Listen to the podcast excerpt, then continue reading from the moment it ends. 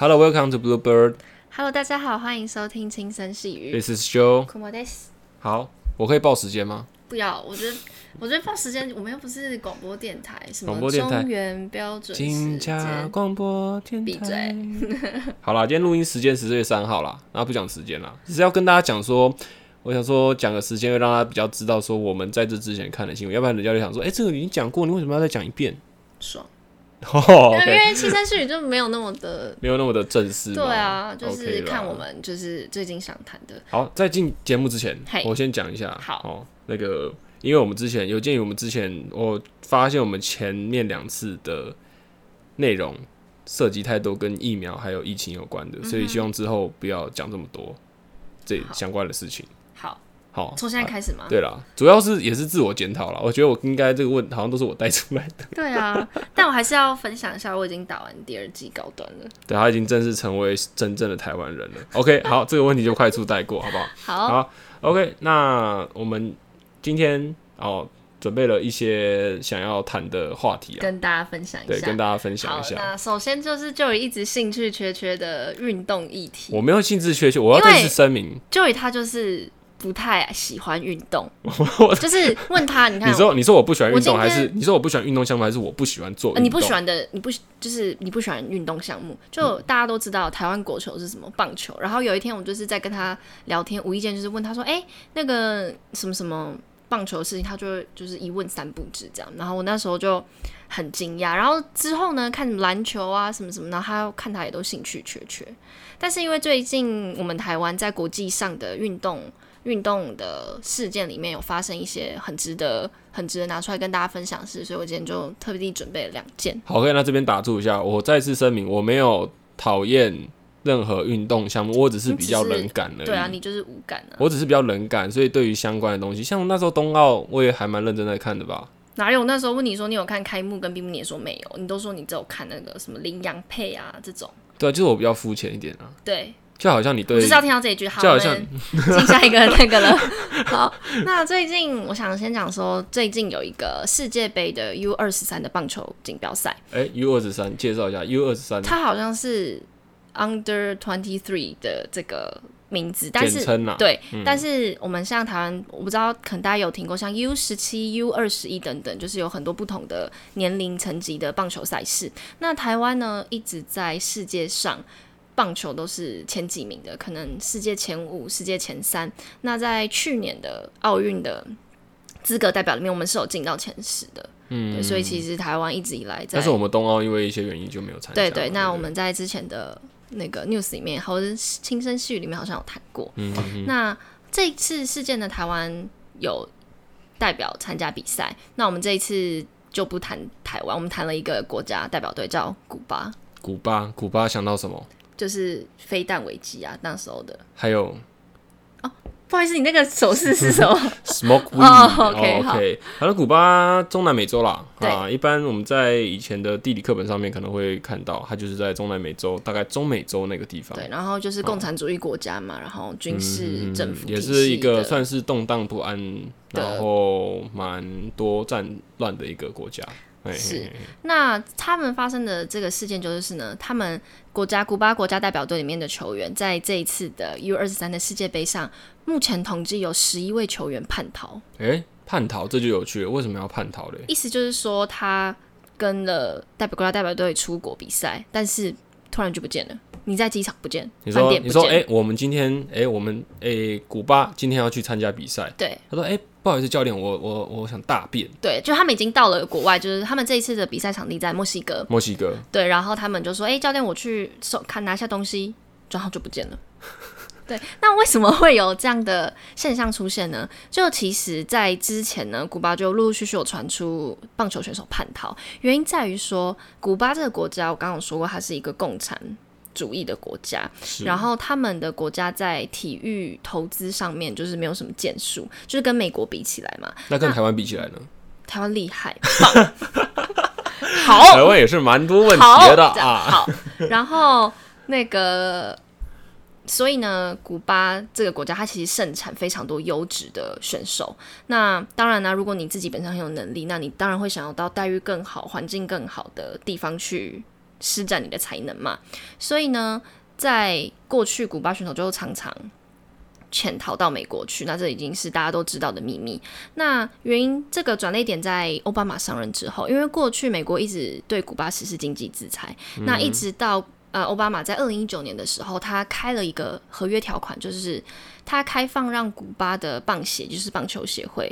然后签立一个合约，说我们有一个正式的官方管道，让古巴的棒球选手可以透过这个合约。可以到美国的国联、大联盟或是独立联盟打球。那我有想想问一个问题是所以台湾像是王建民那时候，应该他是最鲜明例子嘛？对所以台湾等于说比较早被美国开放进入参加大联盟嘛？没有没有所谓开放问题，那个应该是说，只要任何的自由球员，不管你的国家是在哪里，只要你跟大联盟签了合约，你就是可以来打球。哦但因为古巴这个国家跟美国的那种渊源的关系，所以一直以来是被禁止的。可能他们相对来讲没有像台湾跟美国这么的对 peace 这样，就是就我所知，就是除了古巴之外，大其实大部分的自由球员，不管任何国籍的，他们只要跟哪一个联盟签约，他们就是可以来美国打球。所以一方面应该是说，呃，古巴他们那边开，哎、不是美国那边开放啊，古巴这边也松手，让古巴的球员能够到美国的地方、美国地区去发展他们的职业，这样子。对，没错。然后，但是这个正式政党管道却在川普上任的时候就被单方面的被撕毁，也就是说，烧毁。对就是川普他，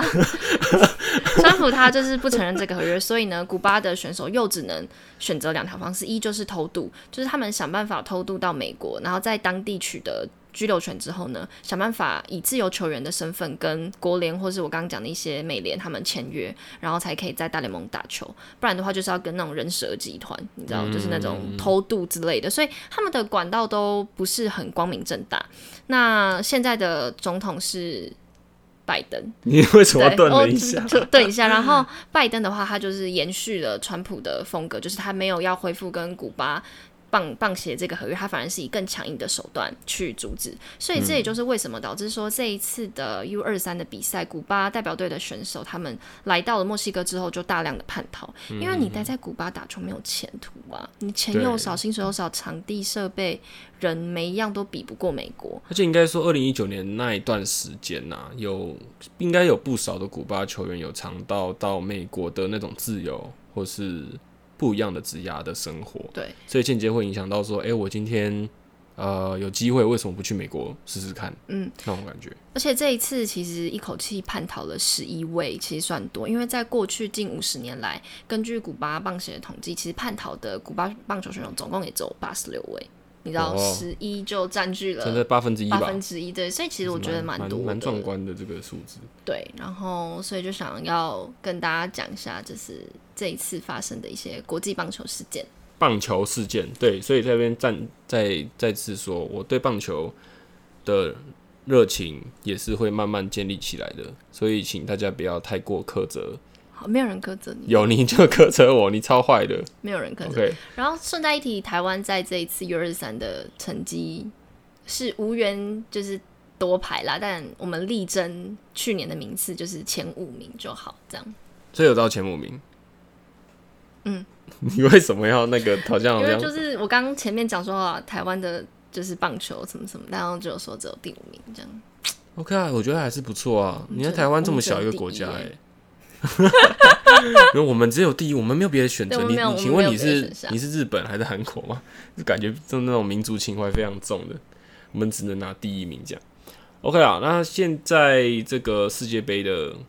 话题告一段落，对那我想要谈另外一个蛮应该大家都大家一听到是你就知道要谈沉重的议题，好不好？我跟你讲这个不用给大家什么开场，你直接来吧。我我不是我啊，我跟你讲，这个轻声细语哈，这有一个很大的问题是，我跟库某的选材跟看新闻的方式有的时候都不太一样。他每次都说说我是讲沉重的，各位观众，如果你们有耳朵，哦，听一下，这也不是沉重问题，讲的议题超沉重的欸。不会，我觉得很有趣，这是一个很有趣的社会现象啊。好，你讲你讲这个有趣的社会现象，这个就是跟大家讲啊。检检居组啦，简居组。就是库某，你库某，你知道简简居组这个应该是日本的专用语吧？可是，在香港跟其他一些比较人口密集的地方，也会出现这样的也。是也是有这样的词的，对，因为我发现简简居在台湾比较少出现这样的词，所以我一直觉得它是不是日本翻过来的？的确是日本有这样子的名词去谈，但这个社会现象，我觉得是不是日本先嘿嘿？我知道，我知道，对对对就是这个词比较特别啦，因为这个这个文章其实是看那个就是 UDN 的相关的专题报道得知的，就是它这里面有谈到一些很多检居问题，检居很简单的来讲就是，嗯，小孩子没有自己的家庭，或者说小孩子有自己的家庭，但是因为经济能力的关系，或是生活上面的不顺遂，导致他必须要回去跟父母住。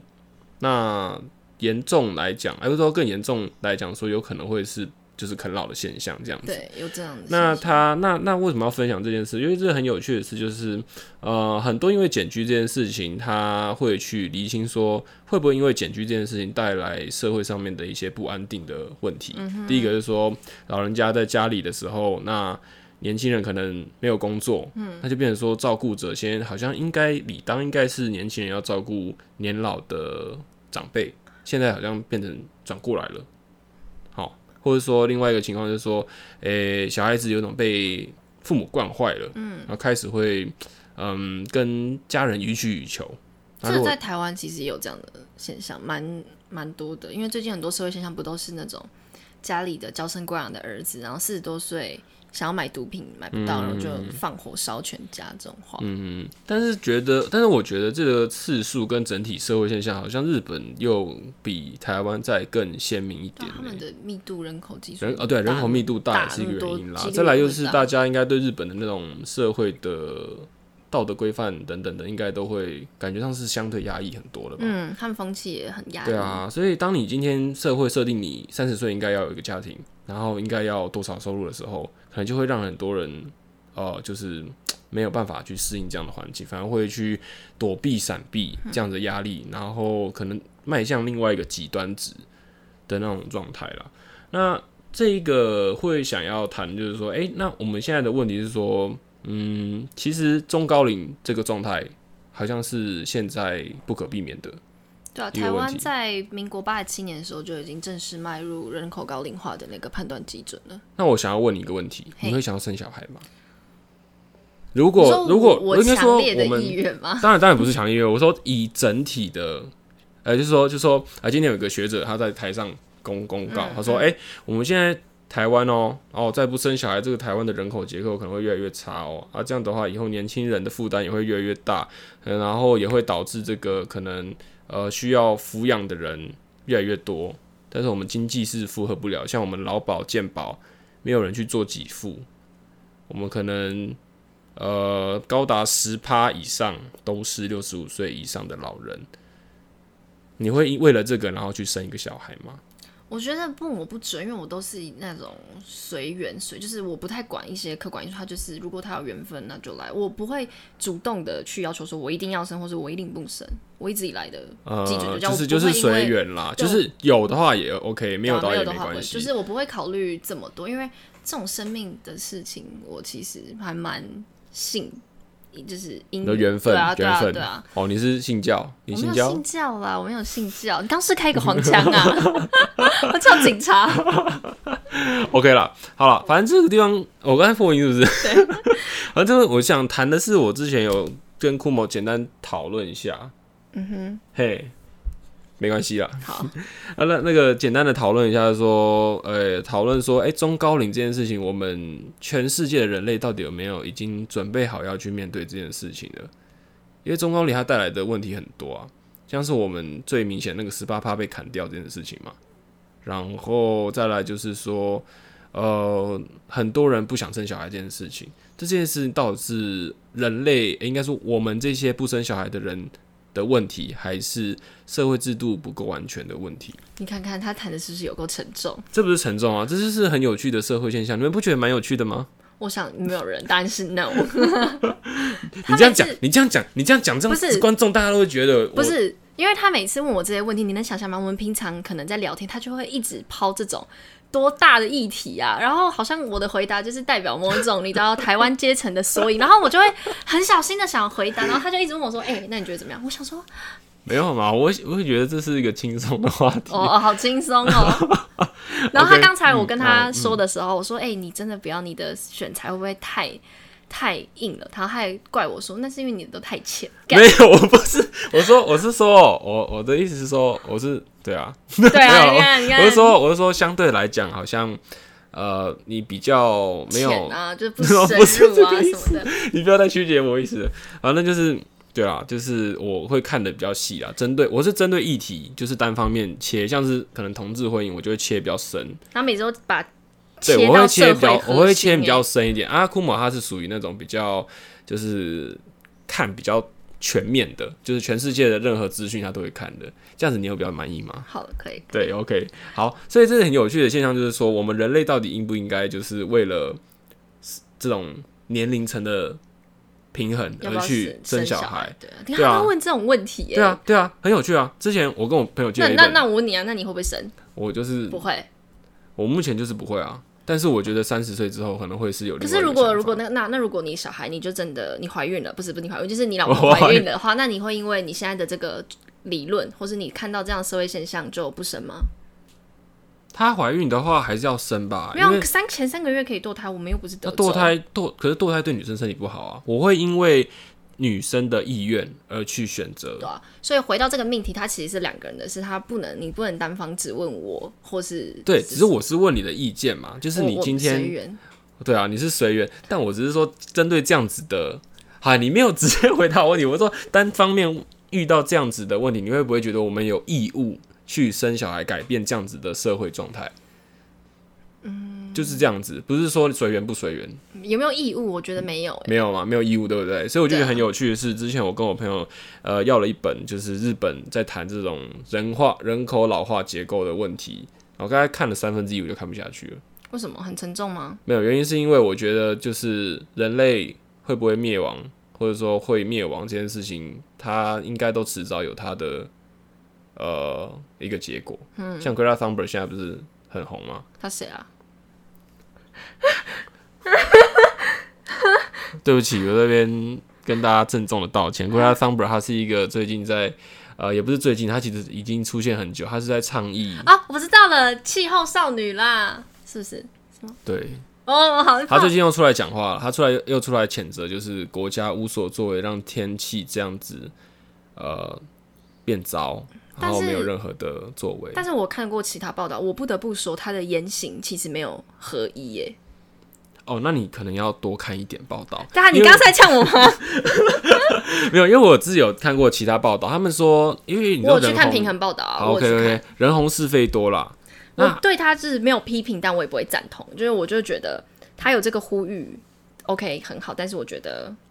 他如果要用这么，因为他的用词都非常的激是比较进强烈，然后非常的谴责，可是我就会觉得说，你明明自己也没有真的为这个环境做过什么重大的改变，那你怎么可以？呃，那我觉得你就是不应该要用这么大的力度跟强度去在那个主题上面去讲，因为我会觉得说，某方面来说，我觉得他有一定程度上的无知，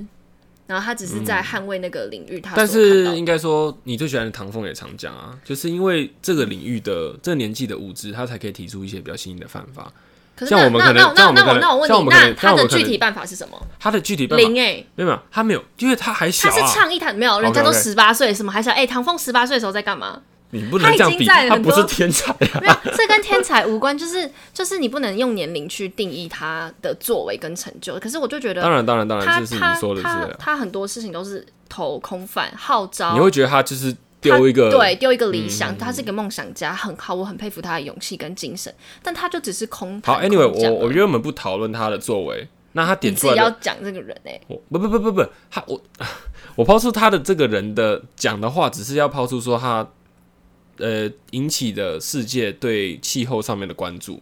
这样子而已。好，我不我不针对他个人啊，他个人做怎么样我不管啊，好不好？OK 哈，可以。好 OK，安抚一下我们的库莫桑哈。OK，好，所以反正就是这件事情，好，我们吵到现在，我有点忘记我要讲什么了啊，就算你不要讲太多，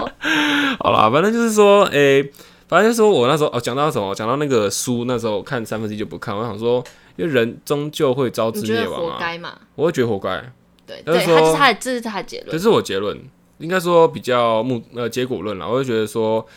我不想生小孩，现在有一个很大原因，有一个很大的支持的原因，是因为我觉得小孩生出来，他们活在一个没有未来的希望啊，就是未来未来没有没有希望的未来啊，讲错，没有未来的希望是什么？对啊，啊，你出来就要面对这样子的空屋的环境。你看我们现在我们这一辈好了，有多少过敏儿？嗯，都是就是因为空气的污染造成的。然后还有我们现在，哎、不能讲那个字，反正因为某种缘故，大家都要待在家里。差点要讲那个，就是会有很多这样子的问题出现。虽然说我们人类好像一直可以慢慢的进步，然后去寻求更好的发展，但是我会比较看衰这个世界啦，因为不相信这个世界。因为生小孩的呃主要的生产国家却不是最富有的国家我。希望你之后结婚生小孩，你你的怀孕的妻子可以听到这一集。呃，我都会讲啊，你少来，我 always- 没有，你一定没有种。我 always 都我 always 都都都是这样子啊，但我会自由意志的问题嘛。对啊，可是你这样老婆就会很难过，因为她想说，我今天就是都怀孕，然后你还讲这种小孩没希望的话。不不，这这这这是我个人的想法嘛啊！你当然不是啊，你总是会有跟你伴侣吵架的时候吧？你总不能这样说什么啊？因为我就是觉得这样子，然后对方就难过啊，你难过归难过，我有我的想法啊，是没错啦是，没错吧？还有因为崩比我可能那个整天无主这样子，然后就说，哎、你怎么啦？就你怎么了？然后没事没事啊，我没事啊，你不要管我了，很戏剧化这样子哈。好啦，反正反正这个议题抛出来，我只是想要跟大家聊一下，说，哎、就是相对来讲，台湾还是有很多的这个家庭并不是这么的呃顺遂。应该说你是会担心这样的减居现象会会比例会突然慢慢越来越逐年递增的感觉。因为我对我觉得它是一个很怎么讲？以前我们的父母出来工作，或者说到外地，是因为要工作。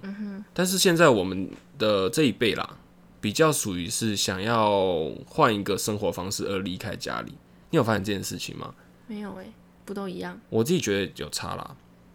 对啊，像像我的父母是因为工作关系，那像我们这一辈的话，好像比较多是因为是自己选择的方式，呃，选择就是住家里，或是跟跟跟另外一半住在外面，嗯去体验那样的生活。但以前的人好像都是呃走一步算一步，然后因为他们某种那种传统婚姻价值观，所以就好像必须要有个家庭，或是直接嫁到男方家里，这个都有。对啊，像我有听过说，就是有有有女生就是嫁到男生那边，然后就是跟公公婆婆住，然后就有很多摩擦这样子。可是说，哎、那你为什么不搬出来？因为他没钱，搬出来，这就是很很大的问题啊！你没钱搬出来，现在房子这么贵，你要怎么样子去脱离简居这样子的问题？嗯，但至少他是有在赚钱啦。只是这个例子是我觉得比较有趣的一个现象。那简居这件事情，如果往负面的方面想的话，就是会有一种诶、好像会造成许多年轻人他们不愿意走出呃家里去工作，或是跟这个社会接触，那是不是会引发很多这样子心理上面的疾病啊，或者说跟人群的疏远啊？因为之前有探讨过，就是人人类是需要沟通、需要爱的吧？对啊可，是这简居有一个很很很完全典型不同的例子，但是是同样形态，就叫轻盈共居。其实轻盈共居也是这样的观念，就是它是一个年年长高龄的人口跟那个青壮年组合的家庭。嗯它这样的形态，其实某方面来说，它跟简居的形式上是一样，可它诞生出完全不同的。对对对，一个是比较正面，一个是比较负面。所以我觉得其实还是要看就是政府的政策跟引导，因为其实青年共、青年共居在我之前读的大学里面，它是非常落实的，在整个社区，它跟地方结合。那我我也有听说，就是台北有非常多青年共居的实力，然后在整个从目前我有了解是。深入到大专院校以上这边的这个区块里面，都政府啊，或者是中央，他们都有在去去开推这样轻共居的问题，所以我觉得减居它的确是一个问题，但是我觉得是可以用不同的面向去看。是没错啊，但是他们，但是我不知道哎、简居是不是就是比较偏负面的词啊？像你刚才讲的青青年轻共盈共居，轻盈共居、这种感觉，就是一个比较刻意要去让社会怎么讲，就是让不同年龄层能够互相扶持的。对啊对啊就，好像之前我看韩国有个新闻，那个新闻其实是远好像是远见吧，嗯，就他简单提到说有一个大概已经退休的老翁，他借由就是捷运的交通，然后可以做快递的这个工作，嗯就等于说他在晚年的时候不会觉得自己无用，然后还可以可以帮助这个社会，然后赚一点小钱的那种状态啦。嗯，就是就是，然后下面就有很多网友就是会酸葡萄，他就说啊，你要在像台北市那样子捷运发达的地方啊，等等之类的，对啊，就是它有很多这种很有趣的层面可以去探讨啦。好啊，不会很沉重吧？这个蛮有趣的吧很？沉重啊，你的那种，但蛮有趣的吧？我不懂，我不懂有趣在哪、欸。他每次下的结论就是啊，你觉得这有趣吗？还好，大家可能很挫折吧。那我们节目就是今天 先跟大家讲了，啊，每次都说要收掉，他大概讲一百次吧。对啊，每次都要讲一下啊，对不对？对，好，结束这个有趣的话题。还有一个，你那个有趣很刺耳，我耳朵看见痛了一下，就啊，因为那个 Joy 每次讲这个，他就会很兴奋，然后他就会不停的啪啪啪讲出一大堆的。我在想我是不是要换一个 partner？他就会讲出啪啪啪，然后我就必须啊，嗯嗯嗯嗯，然不要后这样子哎、哎、我们很久没见面嘞，是，而且对啊，而且刚刚其实是因为我们的就是那个远端录音的设备，嗯那个设备有点问题，然后我们其实应该是网络问题啦，因为我们之前远端录音的时候是没有问题，但不知道为什么，刚才就是一直会听不到对方的声音，对，所以想说那就好吧然后，我就想说。你是不是在弄我啊？你是故意就是就是想要让这集没有办法录成吗？我就跟他讲两个方法，第一个我去你家，第二个你来我家，把这些 把这个录音完成这样子。而且他非常常就是在这种设备录音的情况下你确定要讲？暴怒，但我只有说暴怒，但我没有讲后，就是好。好，那我们来看一下 下一个想要跟大家分享的国际运动事件哇，你哦。轻描淡写的这样讲过去，哎，对，不然你想提吗？好啦，反正就是这个也是这好了，先把正事谈完。对啊，好，这是在最近呢，就是这一周里面有一个国际自由潜水发展协会所举办的一个自由潜水，自由潜水的锦标赛，它是你可以想说它是世锦赛好了。然后呢，就是全世界各地的潜水好手都会参加这个这个协会的比赛，那它也行之有年了。那近几天呢，我们台湾选手到当就是比赛地在塞浦路斯里面游泳的时候，主办单位突然因为中国抗议，所以就把我们在直播的时候把我们的中国中华民国国旗撤下来，而且是在未通知的情况下，就是没有通知哦，就没有告知我们的台湾选手，就等于说是中国告知官方协办官方，就反正中国不知道用什么方法，然后就一直让那个、反正有种黑箱作业的感觉啊。然后我们的国旗就直接不见了。对，而且因为当时其实我们用的其实不是那个 Chinese Taipei 的那个梅花旗，我们用哦，的是是用那个青天白白日满满地。红，对，然后而且当时呢，我们主办方发现这状况之后，就有跟协会反映，但协会就说，一就是你们干嘛，要么就是用那个中华奥会的梅花位置，要么就是没有国旗的状态。然后这个时候，当我们一筹莫展，或是又很愤愤不平，因为一直以来我们受到的国际待遇都是这样。嗯，日本在第一时间站出来，他 日本国家代表队公开声明，他说。如果主办方你要把台湾的国旗撤掉，那你请把我日本的国旗也撤掉。这个很哇，超有 gas 的，而且他用的是不是叫他要做什么，而是叫他我要跟台湾要要求相同的待遇。所以某种侧面上来说，日本承认国家跟他是相同的地位，他才要拥有这样的待遇。哎、我第一次其实我听到这个新闻的时候，我会想不不不，我我发麻的另外原因是，这不会是假消息吧？没有没有，我跟你说，你怎么确认这个消息是真的？因为我去官网看，他们的官网对哪一个官网？你是呃，说国际自由说他们潜 Twitter 也有发文嘛？对不对？我没有去推，我们是他的官网，他们的官方网站，而且因为这个他的这个协会已经是很就是很多年的那个啊，对，然后然后呢，这个时候呢，所以你一直有在观察这个协会之前的动态吗？没有，我是去看到了这个新闻，新闻才对才新闻，然后嗯，但是在发生这件事之前，其实我就知道台湾要去参加这个运动，呃，那我们之前有？参加过吗？有，对哦，那所以所以等于说我们之前都没有遇到这样的事情。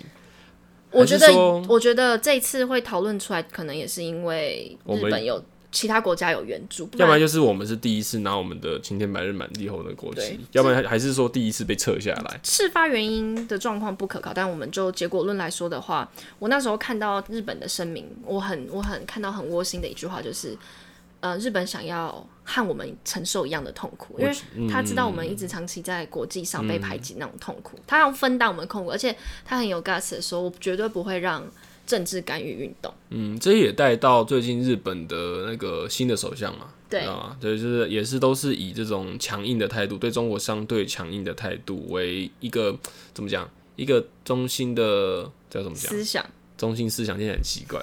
孔子的中心思想四个人，反正就是他们的那个他政治理念了。对啊，政治里领导的面就是对对对对对，都一直以来都是，也不是一直以来，就是他们承接那个菅义伟，好，后来接下来的首相也都是对中国的态度比较强硬一点的。所以呢，但随之而来的紧接着是俄罗斯、美国，然后还有韩国等等的非常多的国家的代表队也公开发表声明，要求主办把他们的国旗撤下来。所以呢。所以呢，这件整件事情就闹得沸沸扬扬，因为已经不只是台湾问题了，是所有的主办所以总共有哪一些国家？我们念给大家听好不好？俄罗斯、美美国克罗埃西亚、荷兰，然后还有澳洲，然后还有德国、法国跟斯洛维尼亚等等的。这我这这这个这个这个当中，我比较好奇是俄罗斯，但我干他屁事啊？俄罗斯不是跟中国是好没有啊，可？是可是有一些就是官方立场跟民间的那个还是会有一些落差啦。哦对，好吧，所以他们以上就是有这一些国家，就是紧跟着日本其后发表这样声明。那由于就是这么多的成员会员都发出了这个抗议，所以呢，他也在隔天在公开的网站上面就有跟大家就写了一封道歉启事。那主要意思就是说，他们真的很抱歉。就是因为他们也是第一次遇到这样的状况，那他们在很短的时间内没有做出最好的补救办法。你也知道哦，对，然后然后他就想说，那他们在这一次意外里面，他们过之后呢，会设置不同的直播讯号，防止中国这样子做。因为中国抗议的点好像就是说，如果你不把台湾国旗撤下来，我就不在中国直播的样子。那、好像应该有什么收视率或者是什么什么收益的问题吧，要观看人数吧，所以他们就不得已就把台湾的国旗撤掉。然后我觉得这一个是一个很好的道歉声明，是因为他不。不讲那些屁话，不讲那个什么冠冕堂皇，他就直接说，首先第一第一步就是道歉，第二步就是说我要怎么解决，第三遍、第三步就是也要大家同意这样，所以我觉得他算是近期内的国际组织蛮有蛮有种的，就是敢勇于认错，然后也非常快速处理的国家。嗯，对，所以就想跟大家分享。那当然呢，台湾最后在这一次的自由潜水的锦标赛里面拿到了亚洲区的第一名。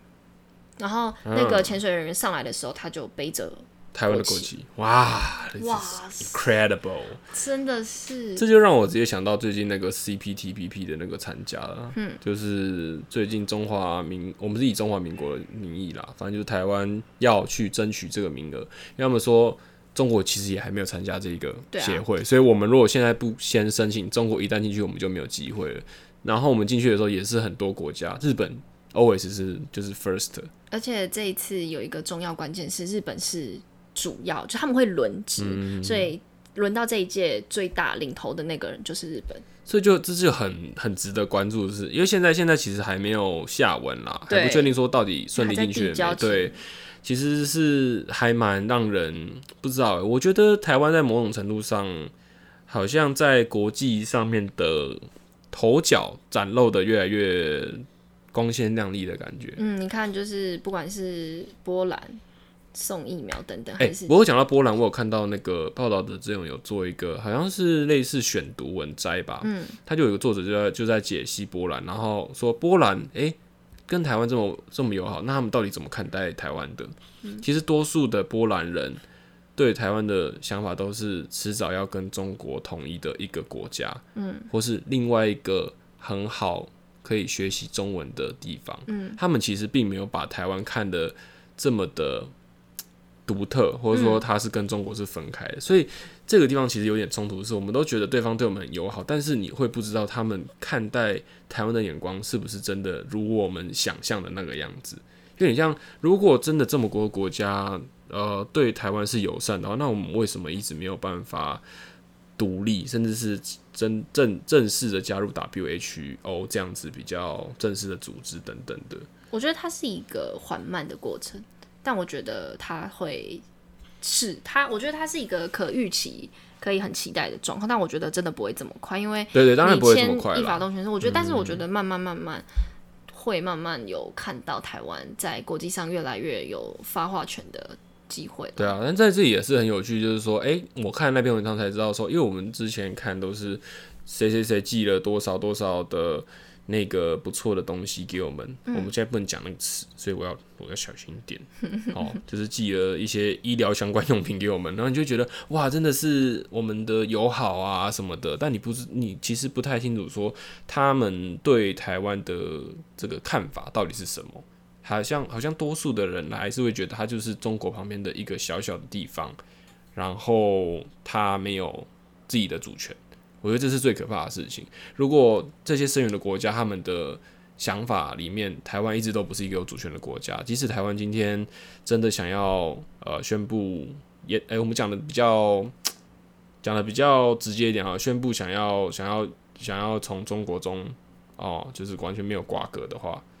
我觉得这件事情就会很麻烦。你又被管了，可是某某种程度上，他们愿意在敢在中国对对对，我觉得态敢站度出来是这样的话好的啦，。他其实某种程度上代表这不是悲观，我只是说他没有有趣啊。波兰他认定了，就是我们跟中国他们其实是不持不一样的政治理念，跟就是你先，我们当然是有独立主权，是因为我们可以自己决定要做什么事情，包含是运动、经济，然后卫生等等的对啊。，只是相对会被打压而已。对啊，对所以我觉得我们的确在国际眼中是有独立主权的，是没有问题，只是有没有得到那个公开承认这样而已，差别在这。一直以来他们都知道，不然为什么如果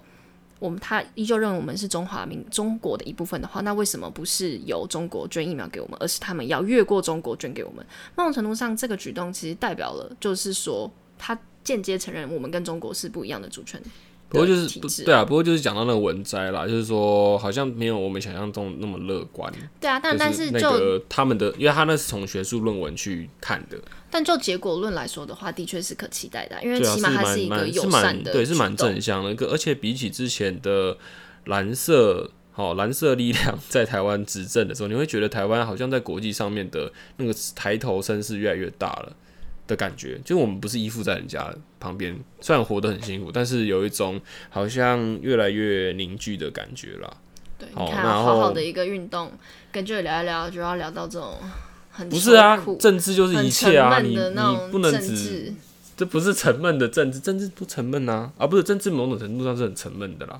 但是他不能不去正视啊。我没有不正视啊，他现在一脸就是很，你知道我们今天录音都是看不到他脸，所以你只要听到他开始，嗯，对，啊、嗯，我觉得对，是啊，之前也是这样子啊，你就知道他对这个议题没有兴趣。我真的不知道我要怎么办，因为他每次就是，对他的他的他就会有一种悲观的理论，就是我没有他悲观，所有的，就是他很多时候的论述都带着一种批判、怀疑、质疑，哦然后悲观、负面的那个感觉，然后然后就是去谈。快点，你不要鬼叫，赶快做结尾了。我没有，我没有，可是我这个是这个是悲观吗？没有没有没有，大家相信我，这个是一个学术上的探讨，或是好说，做结尾。社会学的。